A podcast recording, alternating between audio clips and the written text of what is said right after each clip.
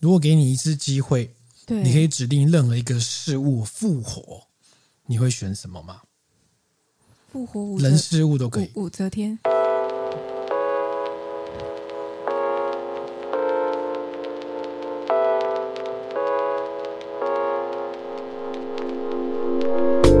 和你一起分享最美好的品饮时光，这里是喝吧葡萄酒。为什么是武则天？我刚刚突然一个脑海中闪现，因为我没有预期你要问我什么嘛，也没有深思熟虑过。然后通常讲复活一个人事物啦，就如果还有人事事物物，可能就会包含 maybe 还有什么恐龙啊，或者是恐龙嘛，很多人都希望恐龙复活，不是吗？电视有拍啊，啊， 对对对对对，但如果只是讲一个人的话，那当然就会往历史人物的方向去想。对我来说，武则天是一个我们在小时候在念历史课本上，我现在讲这都好怕政治不正确哦。嗯中国历史嗯， ，OK，好，小时候念中国历史上，我们你你你也念欧洲历史啊，所以还好。但我没有想要复活拿破仑啊，或者是对，就是觉得武则天是一个对我而言是一个很特别的角色，因为我小时候大概在小学两三年级的时候，小时候跟着我妈看呃刘晓庆演的那个版本的武则天，嗯我哼，不知道你对那版本有没有印象你？要不要先跟听众解释一下谁武则是天刘是谁是谁刘是晓庆？ 刘晓庆是中国大陆的一个蛮资深的女演员，这样子演过非常多脍炙人口的作品。吸引了 吧？吸引了吧？吸引吧，他只是之前有一些就是可能 maybe 也是逃漏税的争议之类的，好，哦，所以也是被抓起来的那个。嗯好像有类似的状的问题。那大家对他印象最深刻的，应该就是他的年纪其实已经以现代现在这个阶段的年纪，大概已经是一个可以当阿嬷的年纪你了。这个讲法好像他是需要复活的人一样。不是，我意思是说，她年纪虽然已经不是所谓少女的年纪了，但是她的容貌看起来就比就是跟少女没有差很多。哦，这是宛大若家，少女，这是大家就是最最啧啧称奇的部分，嗯就是刘晓庆怎么可以到现在还是长得这个样子，大概是这样。那时候就去好韩国了。嗯嗯好，嗯、我不确定，听说现在中国也蛮厉害。 ，OK，好，那小时候看那一部连续剧，就是在讲武则天这件事情。我觉得刘晓庆把这个武则天的这个人物刻画的非常的立体，就让我对武则天产生很大的兴趣，嗯哼进而对唐代产生了很大的好感。嗯所以我后来在念中国历史的时候，我就是对唐代就是特别特别特别的喜欢。也特所以别那个特别时候的文化侵略就从这个时候开始，那时候开哦，始。真的，我哎当时就先被洗了一波，对哎不对？唐代好棒棒这样子。哎，说到这个文化侵略 啊，我不要文化侵 略啊，对不起，文化，我我我发现，因为我嗯前阵子回去老家嘛，嗯然后跟我妈看电视，嗯嗯嗯，然后你就发现她以前会看韩剧，她现在搜寻的是陆剧，呃，现在现在陆剧好像真的很夯哎、不是不是，我觉得陆剧很可怜，对，因为我跟我跟我妈一起看嘛，然后看的时候我就开始认真了解它的剧情，然后、嗯然后我发现现在陆剧就变这样，嗯哼，所以我觉得他们蛮可怜，是因为他们一直被内容审查，嗯所以他现在只能拍那些神怪剧，嗯，嗯就是以前你会在那种台式。大概六七点，啊六点多会播那种有没有？然我知道后收服鬼怪，然后嗯救救救，嗯嗯然后那种低级特效，嗯嗯他们是他们是升级版，他们是高级特效，他们是高级特效，然后高级装扮，然后我就很好奇剧情啊，空洞我想说这剧情到底是怎么样，是什么鬼呢？然后我就开始研究一下。我妈看的那个那个 Netflix 剧叫《长月烬明》，哎、这部好像很红哎、哦我跟你讲，我真的红没有理由，但、哦，OK 但是我就看了觉得，嗯，妈的蛮好笑的， 就是就是怎样它的剧情大概是这样子嗯哎哦嗯，其实蛮复杂的，但是不知道但是不知道为什么我看了大概看了一下介绍之后，我很快就抓到它大概要讲什么。嗯，大概就是有一个魔神，对，哦那个魔神很厉害，法力很强，对，嗯然后一开一第一集就出现就是对决那个正派的，然后把嗯全部人都杀光光，嗯嗯然后正派里面就有一个女主角，嗯然后女主角她可能大家都有一个法力，让那女主角在那个最正中的位置，对，结果那个魔神还是把所有人都杀掉，嗯所以第一幕就有这种，第一幕就有这种剧情，就是、不要，然后哦呃 好狗血对对啊！对，然后全部都死光了，然后女主就看魔神把他死那个全家杀光之后，嗯女主就说：“我一定会来报仇。”然后就用那个法力就是飞走了。女主飞走了，她飞不去是哪里呢？她不是要打飞去魔神她吗？飞去打魔神打完第一集打嗯就结束了，你你给他一点空间好不好？对，她是绕跑了。他就是被传送回五百年前，这还加个穿越剧它是哦，穿越剧，它已经是古偶剧，还要附再身在加别穿越人剧，身上，长得一模一样的角色，哇，好复杂然后哦。那但他的意识是存在，他就是 OK 跟某一个人的意识接在一起了。 OK，、好再然后有他阿他凡达的然故后事，他就要回去五百年前找到那个魔神还没有变成魔神之前的魔神人，他然后把它把他干宰掉了。哦。o 然后那个魔神是谁呢？谁？是她的老公，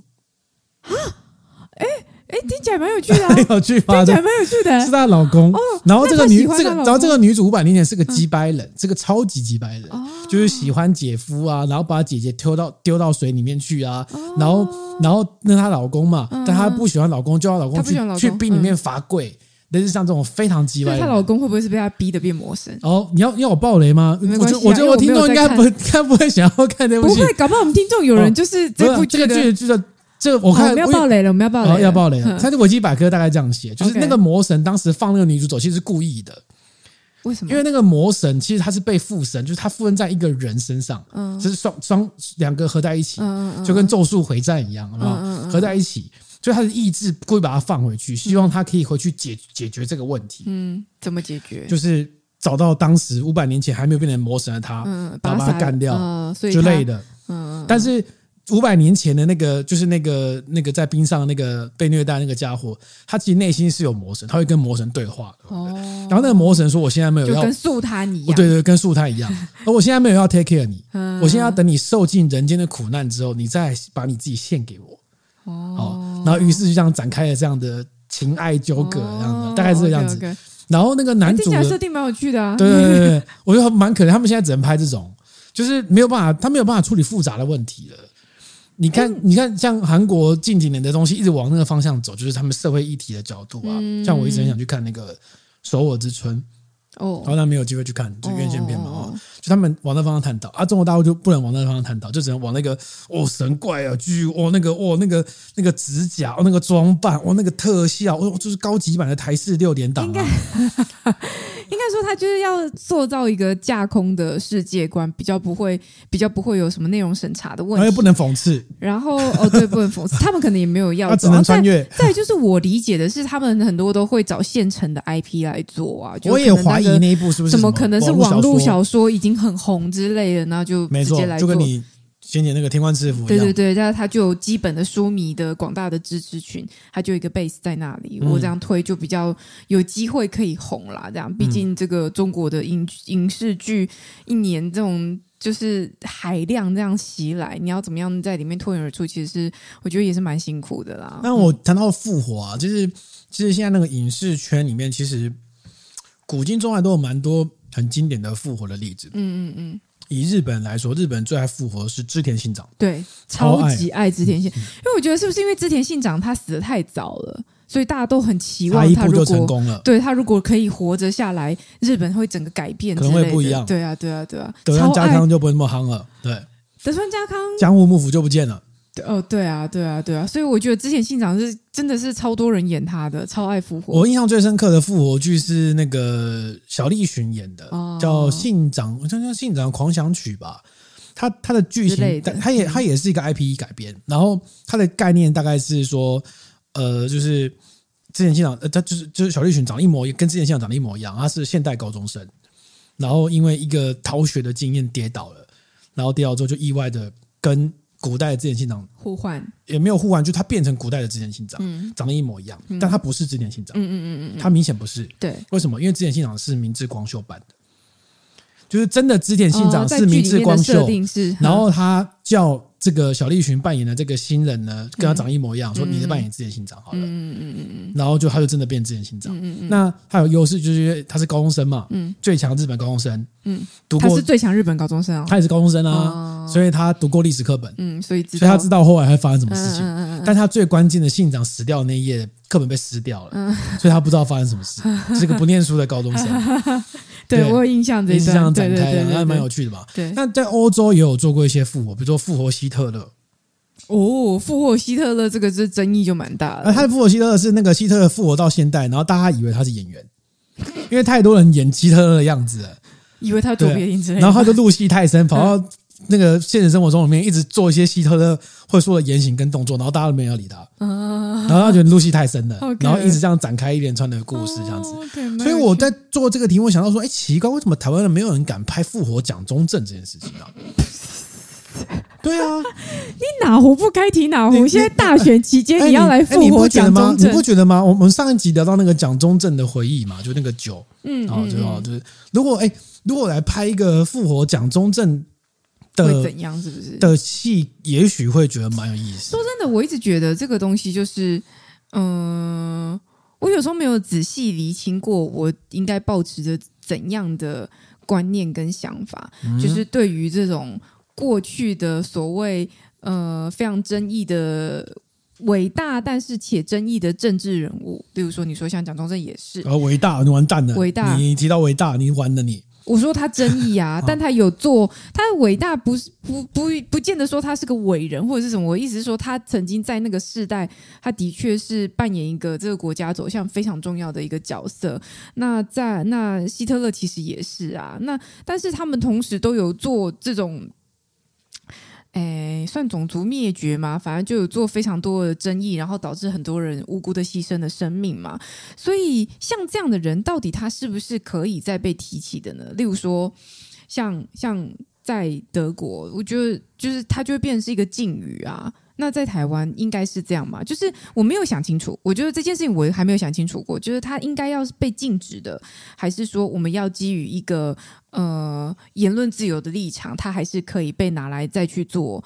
各种的包装跟诠释，甚至有些人如果他还要歌颂的话，是可以的嘛？在在欧洲是禁止，对在但是欧洲但是是可以禁止讨论，但是你不能歌颂，你可以讨论。对，那如果嗯呃，我觉得可以讨论是基本，因为连如果连讨论都不行的话，这样真的是会变成是我觉得有言论自由的问题。但是如果我要歌颂，到底行不行？我如果不行歌颂，为什么不行？因为当时他做的事情对欧洲伤害太大了，对，这包就是含我族群灭绝的问题。对，所以这就是我的疑惑，就是说，嗯，所以所以那个不行的界限到底是哪里？那个然自后由应该并不是真正的自由啦，就是就还是有一些限度的自由。因为当时被他破坏的那群人，如果你在那边歌颂他的话，那个破坏一群人要怎么样理解你的言论？对我，我我嗯知道，我我也理解这件事，但我意思是说，那难道想要歌颂他的人就不能被保障言论自自由吗？那就不算言论自由一部分。如果有人侵因害到为他人嘛？如对，但如果有人因为这样而而获得了恩惠，那不行吗？恩惠，对啊，恩惠啊，例如说我随便乱讲哦，希特勒就是，也许他也曾经对对人家做过什么好事，然后这一家人受了他恩德，所以他就很希望可能在每年的这个 这个每年的某一个时间去祭祭奠他或什么干嘛，或是去歌颂他曾经做的好事，因为。他一定不会只有一个面相，他一定有好的面相跟不好的面相嘛。只是最后大家对他的功过并成，最后总体的评价也许是一个，因为你的你做的事情实在太伤天害理了，实在影响太大，所以我们给你一个负面的评价。但他一定也有做一些正面的事情。那正面的事情如果被其他后人作为歌颂，这样不行。我我没有想清楚这件事，我没有我没有说我觉得一定可以或不行，只是我有。抱持个这个淡淡的疑惑过，因嗯为当我当我们知道说希特勒在欧洲是一个禁忌的话题，然后万字是不能被拿出来的时候，我其实默默的内心有一点点小小的疑惑，说，嗯，为什么不行？那那条线应该画在哪边？哦，这个很，这个很，这个议题很深刻啊对啦。是，对对对，所以我们今天不要讨论这细部个。的讨论。不过只是我觉得，对，我觉得复活蒋中正，我觉得也许是一个蛮好的影视作品，特别但在我现觉得在。他可能可以如做果一你个让有蒋趣宣的正，如果让蒋中正出来参选，你你就会觉得说，哦，完蛋了，韩国瑜一定选输 他。你有有谁跟有谁比他更基本教义派？他是超级无敌的基本教义派吧？对吧我？我觉得其实蒋中正是一个感觉上是一个非常好的舞台剧素材，耶，对啊，就是也他是可以影视做作品很多素材啊的，对啊，对啊，对啊，或是他复活到现在之后，发现哇靠，我有这么多地方有我的那个雕像，嗯然后雕像还被移到集中在一起放，或什么干嘛的，那他会有什么感觉？嗯，对，他会有什么感觉我？其实而且这个雕像，哎，这 pose 不对，我没做过，我嗯不是穿这个 OK 衣服的， OK OK，哦、对不对哦不够高，不够高，啊，不这够样子高，对啊，嗯可能会有很多很有趣的事情。嗯，期待你写啊，哦，写了可能会被骂。呃没有他有被攻击选。他出来参选就好了。是的不是，我是说写一个这样的剧本那啊，这样这样好像剧本蛮有趣的。对啊，这个个复活。那为什么这一集聊到复活呢？因为我这一集要聊一个有关于复活的东西。嗯，我们聊复活的东西，前面聊一个这么这么有争议性的话题哎，。不会不会，啊好不会好好这个这个复活东西呢，就是其实我们刚刚提到，其实日本人蛮爱复活东西的。我以前在看日本电视剧的时候，最不喜欢的日本电视剧就是电影或电视剧，就是他们喜欢莫名其妙复活一个人，嗯，然后那个人可能是几天限定，然后让大家哭爆，然后之后那个人就莫名其妙消失了什。么意思？这是像像铁道员啊，或是什么现在好想见你，那都有类似这样的剧本，就是一个死掉的人，然后哦，在某一个地方突然复活了，嗯，然后复复活之后，然后他就这个这个突然又消失嗯，了，嗯嗯嗯然嗯，后大家就觉得哦，怎么突然不见了？然后就哭爆这样子，然后对，所以日本蛮爱复活的东西的。然后在这个宫崎县有一个地方啊，叫做美香町，美香是美丽的美，乡村的乡这样子。嗯然后这个美香町呢，因为它的人口啊，这个日益凋零，所以它其实人越来越少。这个很跟我们台湾很多那种嘖乡下其实蛮像的嘛。嗯哈、嗯嗯那嗯人越少怎么办？你要怎么样重新让你的这个城市再活络起来？通常就是放一个高跟鞋啊，或者是。哦，是是是、哎，就是这然样、哦。后就会有人来啊，然后看一下这个景点啊，然后发现不好玩就会走，这样没错、哎，没错，他就是哎在真的找，哦对他就是在找行销管道，没错没错。 OK 对，那因为宫崎县呐、啊，它其实是做烧皱的主要城市，然后原因是因为。你知道，以日本来说，呃，如果你越往南走，嗯它越容易不不容易，越不容易出现清酒酒糟，因为太热了。嗯嗯嗯但这种酿酒会浮燥，就是会坏掉嘛，所以比较容易做烈酒为主。它其实烧酒，然后过去其实很少清酒。那这个美香町呢，嗯从一开始有这个城市，然后开始因为人口变少，然后政府就会推动说，那大家就并一并并一并啊哈。然后在一九六零年代的时候，当时日本政府就有推动这个酒造整病计划。当时有一可以个这样，就是跟我们银行一样、啊，可是这跟大学一样、啊，就是通常很多人都不愿意搬离自己的家乡或生长地。没有，它只是合并而已啦，就是你们提高生产效能嗯嘛，它并在一起。那当时在当地的有一个酒造叫做甲斐酒造，嗯，甲斐之湖，对，就是武田信玄 Yeah 甲斐酒造就被并掉了，嗯并掉了哈。那这个甲斐酒造啊，当时它这个其实也是嗯嗯蛮长的那个蛮长历史的酒造，这个酒造叫做在它在它在江户末期的时候就创业了，嗯嗯然后当时他们这个酒造的名饼叫做五十铃美人，嗯五十铃铃木的铃。嗯五十铃美人。那这是因为他们它附近有一个河川叫五十铃川呐、所以他就取名叫五十铃美人这样子。所以当时的清酒的名字叫这个名字，主要是供应给当地的这个庆典或是来这边玩的人。然后被整并之后呢，所以他大概在一九六八年的时候就就收摊了，收摊了这样子。然后到现在啊，因为这个地方开始就是人口越来越少嘛，嗯，然后当地的这个宫崎县美香町呢，就想说，那我们是不是要想一个行销方式，吸引大家要来来，振兴大家那样子，所以他们就开启了一个五十银美人计划，嗯，他们要复活当年这款清酒，啊，好、他们希望重新聚集这个人气嘛，对哈、但是你知道，你要复活一款清酒，你要搞定很多事情，对比如说你要知道当时用什么酵母，对，当时用什么酒米，还要知道配方，哦之类的，各种东西都要复活嘛，对不对？好，然后呢，好，所以他们就是召开一个委员会，说好，我们要来找什么办法复活了，嗯，哦，啊，怎么弄，怎么做呢？他们就先找到这个甲斐，我们刚刚不是说这个叫甲斐酒造嘛，嗯，他一九六八年之后就不做酒了嘛，对他后来变成这个干嘛点，他叫甲斐商店，哦，对好，好亲对，切，变成变成干嘛点，然后他的第六代的子孙叫甲斐十号，嗯然后呢，就找他来大家开会，然后说啊，那我们先来找一下配方好了，嗯然后就开始杀回去他家翻箱倒柜，嗯然后就看看有没有当年什么爷爷留下来的什么酿造记录之类嗯嗯的嗯。结果你知道后来在哪里找到吗？在哪里啊？在他们家的天花板找到的，这个真的是藏起来耶，一就是般人不会那放天花板吧，就是跟我们以前国中藏什么随身听在天花板，你有藏过吗？有啊，，怕教官搜寻就会藏在那个夹层上面的。真的假的？你有藏过？有啊有啊有啊有啊有啊啊有啊有啊有啊， ，OK，他们原本原本上面只是放一些账本而已啦。哦，就奶奶说有没有账本啊？翻翻看，就翻下来发现，哎，我靠！除了账本之外，里面还有当年那个记载的那个酿造的记录，比如说用了多少米啊，用了多少米曲啊，曲米不合是多少啊，是用生踹还是水踹的风格？啊，我们解释一下，生踹的话就是呃，就是让乳酸菌自然落菌。嗯现在主流的清酒方式是加乳酸菌，嗯让那个乳酸菌可以把其他的那个细菌搞定之后，再加酵母让它发酵嘛。好，那生踹就是在乳酸菌这种添加法出现之前的做法，就是用捣米捣捣捣捣捣，让它自然的空气的自然的乳酸菌进去里面，让它自然的这个出现乳酸。好，那水踹也是用一样的方式，大概是找一些有乳酸菌的水的水的天然的水下去做。其实这个我后来发现，这个做法跟什么很像，你知道吗？养跟乐多哦酸白菜，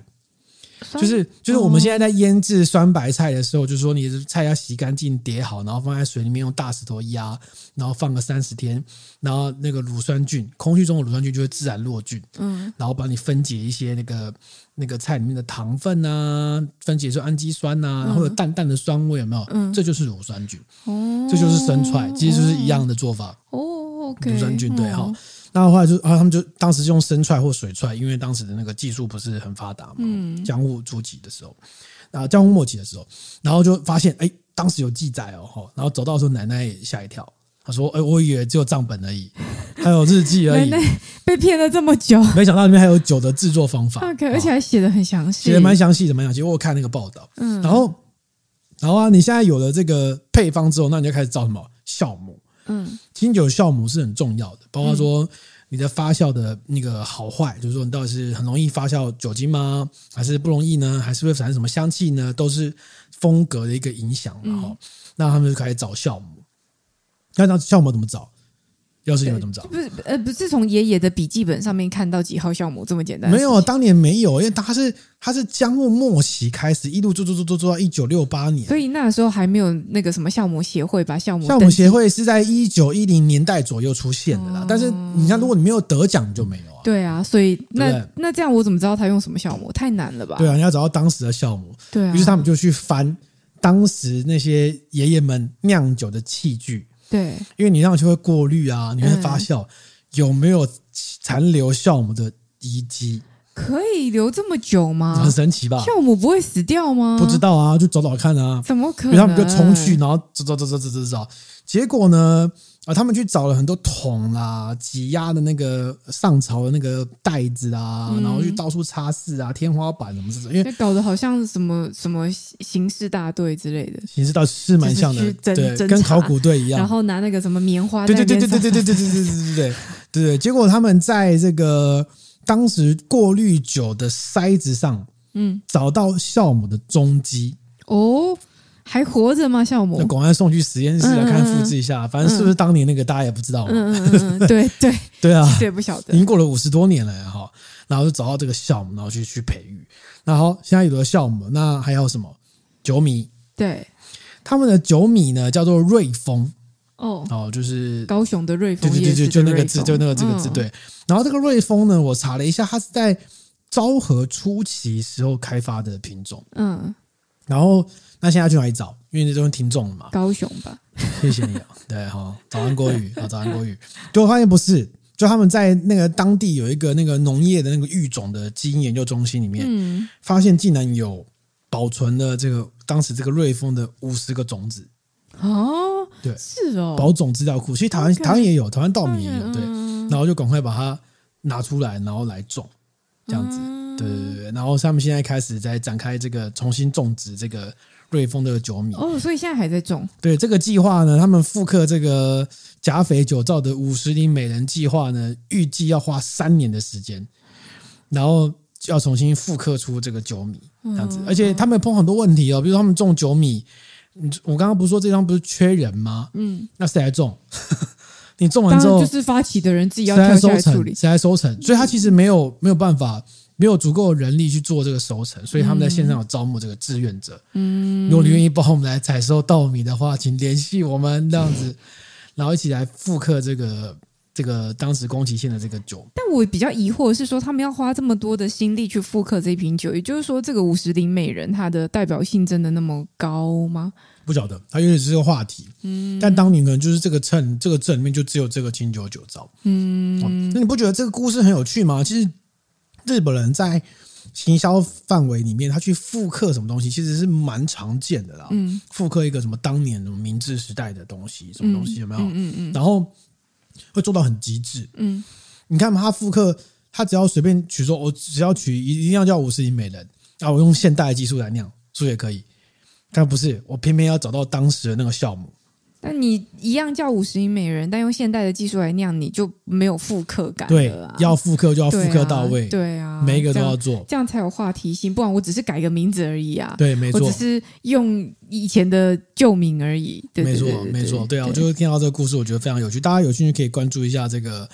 五十铃美人，它的日文发音叫以蜘蛛比影感觉应该也不是第一次吧，就是日本这种复刻旧的酒，清酒吗？清酒，呃，这个就跟大家这个聊一下说，就近近年的清酒啊，有一种风格，就他们叫 fruity and juicy。这个风格呢，就是他们尝试要呃去，也不是说复刻，但是它它虽然它是希望主打一些女性的族群，嗯哼，那对女生来说，她不喜欢的清酒类型是什么？就是哦，老老的哦，重的米味哦，很臭，然后酒精度很高，这样子真的。那你真的喜欢什么？酸酸甜甜清的，爽的这呃，样清子。清爽不是，它酸酸甜甜的，然后很棒的香气，嗯，然后果不要香有吗太多没有滋果香味。果香很重要也，是果会有香的嗯一定要果香，果香，然后要酸酸甜甜，这很重要。因为在清酒领域里面不太容易有酸，但会有甜，但它要酸酸甜甜，就是你酸度要拉高，那你甜也要变高一点，然后要香香的。你酸酸甜甜，你就去喝葡萄酒就好啦。没有，哎呀，你这个人怎么这 样？怎是么样不是？我们清酒的很不领浪域漫是要进攻葡萄酒的，好不好？对哦不对，OK，那这个酸酸甜甜的领域要怎么做呢？嗯在生产上反而要变得更古法。嗯，就是它的精米不合。我们刚刚不是说，一般的精米不合可能就五十六十，他们精米不合要九十，我哦们，几乎不磨的。几乎就是可嗯以好吃的 米。啊、对，跟跟酒米跟一般的生那个生呃食用米差不多，九十，然后我要原酒，我要不过滤，然后让它变得有点哦，又酸又甜的感觉，比较香气又复杂很一棒，点，嗯，然后滋味又很淡，嗯然后这种东西来主打，然后就不会拿到金赏，呃不，它对啊不需要，它对卖的好就好，嗯，卖了，然后要要潮潮的酒标，啊很现代感，有是像现代艺术化那种酒标，嗯然后主打年轻族群，叫 fruity and juicy 的风格，它反而就是要做的更古，嗯嗯它要生踹，嗯它要很高的这个精米，就是低精米不合的方式来做，嗯，也会有嗯这样子，，嗯嗯嗯也蛮有趣的。所以可以期待一下，就是之后会复刻完之后会变怎样？哦，这个这个这个酒造呢，它有跟台湾合作，就是台湾那个在宜兰那边的慢慢地酒，嗯也是在做台湾的清酒，嗯然后他们有去那边见习，然后那么双方酒到约好说哪一天如果哎等我们这个五十一每人做好了，我们嗯双方可以来当姐妹酒。 哦，因为你没人嘛，哦你你也是没人，你也要复刻嘛啊，你有你，嗯当然你这边是没有技术，他们那边是有技术，但是没有人，所以他们想要互相来这个切磋一下嗯，这这样也子。是个方式哎，姐妹酒。姐妹酒，对啊，嗯，你送我十瓶，我送你十瓶，这样子哦，是是是是。蛮期待的。对嗯，好，那我们今天这集就到这边，然后我们要跟大家预告一下啦，因为接下是来的这两个礼拜呢，我们两个都有重要的事情要处理。我是要去这个参加 SSI 的国际酒匠考试啊我，想大家还有要去选总统大选，要去投票，所以比较忙一点。不是吧？这什么理由吧？太奇怪了吧？好，各位。然后呢，这是我们，所以我们接下来会停更两个礼拜。对，好，那所以我们下一集播出的时间会是二月一月，一月吗？一月吗？二月吧。哦，我们下一集会播出的时间是二月五号啊。对，好，所以我们会暂时先停更两个礼拜，过年前就会回来了。过年这样前子就会回来了，对，好不好？对，然后希望大家不用太想我们。然后，如果有什么有趣的 想要听我们聊的有关于葡萄酒或清酒的话题，然后也欢迎留言告诉我们。 OK，好不好呃好那我们这集就到这边了，好哦，你现在收听的是《喝吧葡萄酒》Podcast，大家二零二四年新年快乐！是新年快不是乐还没讲过？嗯，对啊，好，感谢就是持续这个扛扛把子赠予。哦，感谢我们一直坐在这边陪着我们一起聊天的小妖。如如果你喜欢我们 podcast，欢迎到 Apple Podcast 跟我们你五是不是星好心虚？评。你是不是心你也虚？可以来写信给我们，信箱是 yftc 打密。好，如果是 Sake 的相关议题的话，欢迎也可以写信到 Sake at web Sake at tipsy with me。好复杂，好，好好，就这样。好，好，那就这样啦两个礼拜，三个礼拜之后见，两个礼拜两个礼拜之后见嗯两个礼拜之后见。好，拜拜拜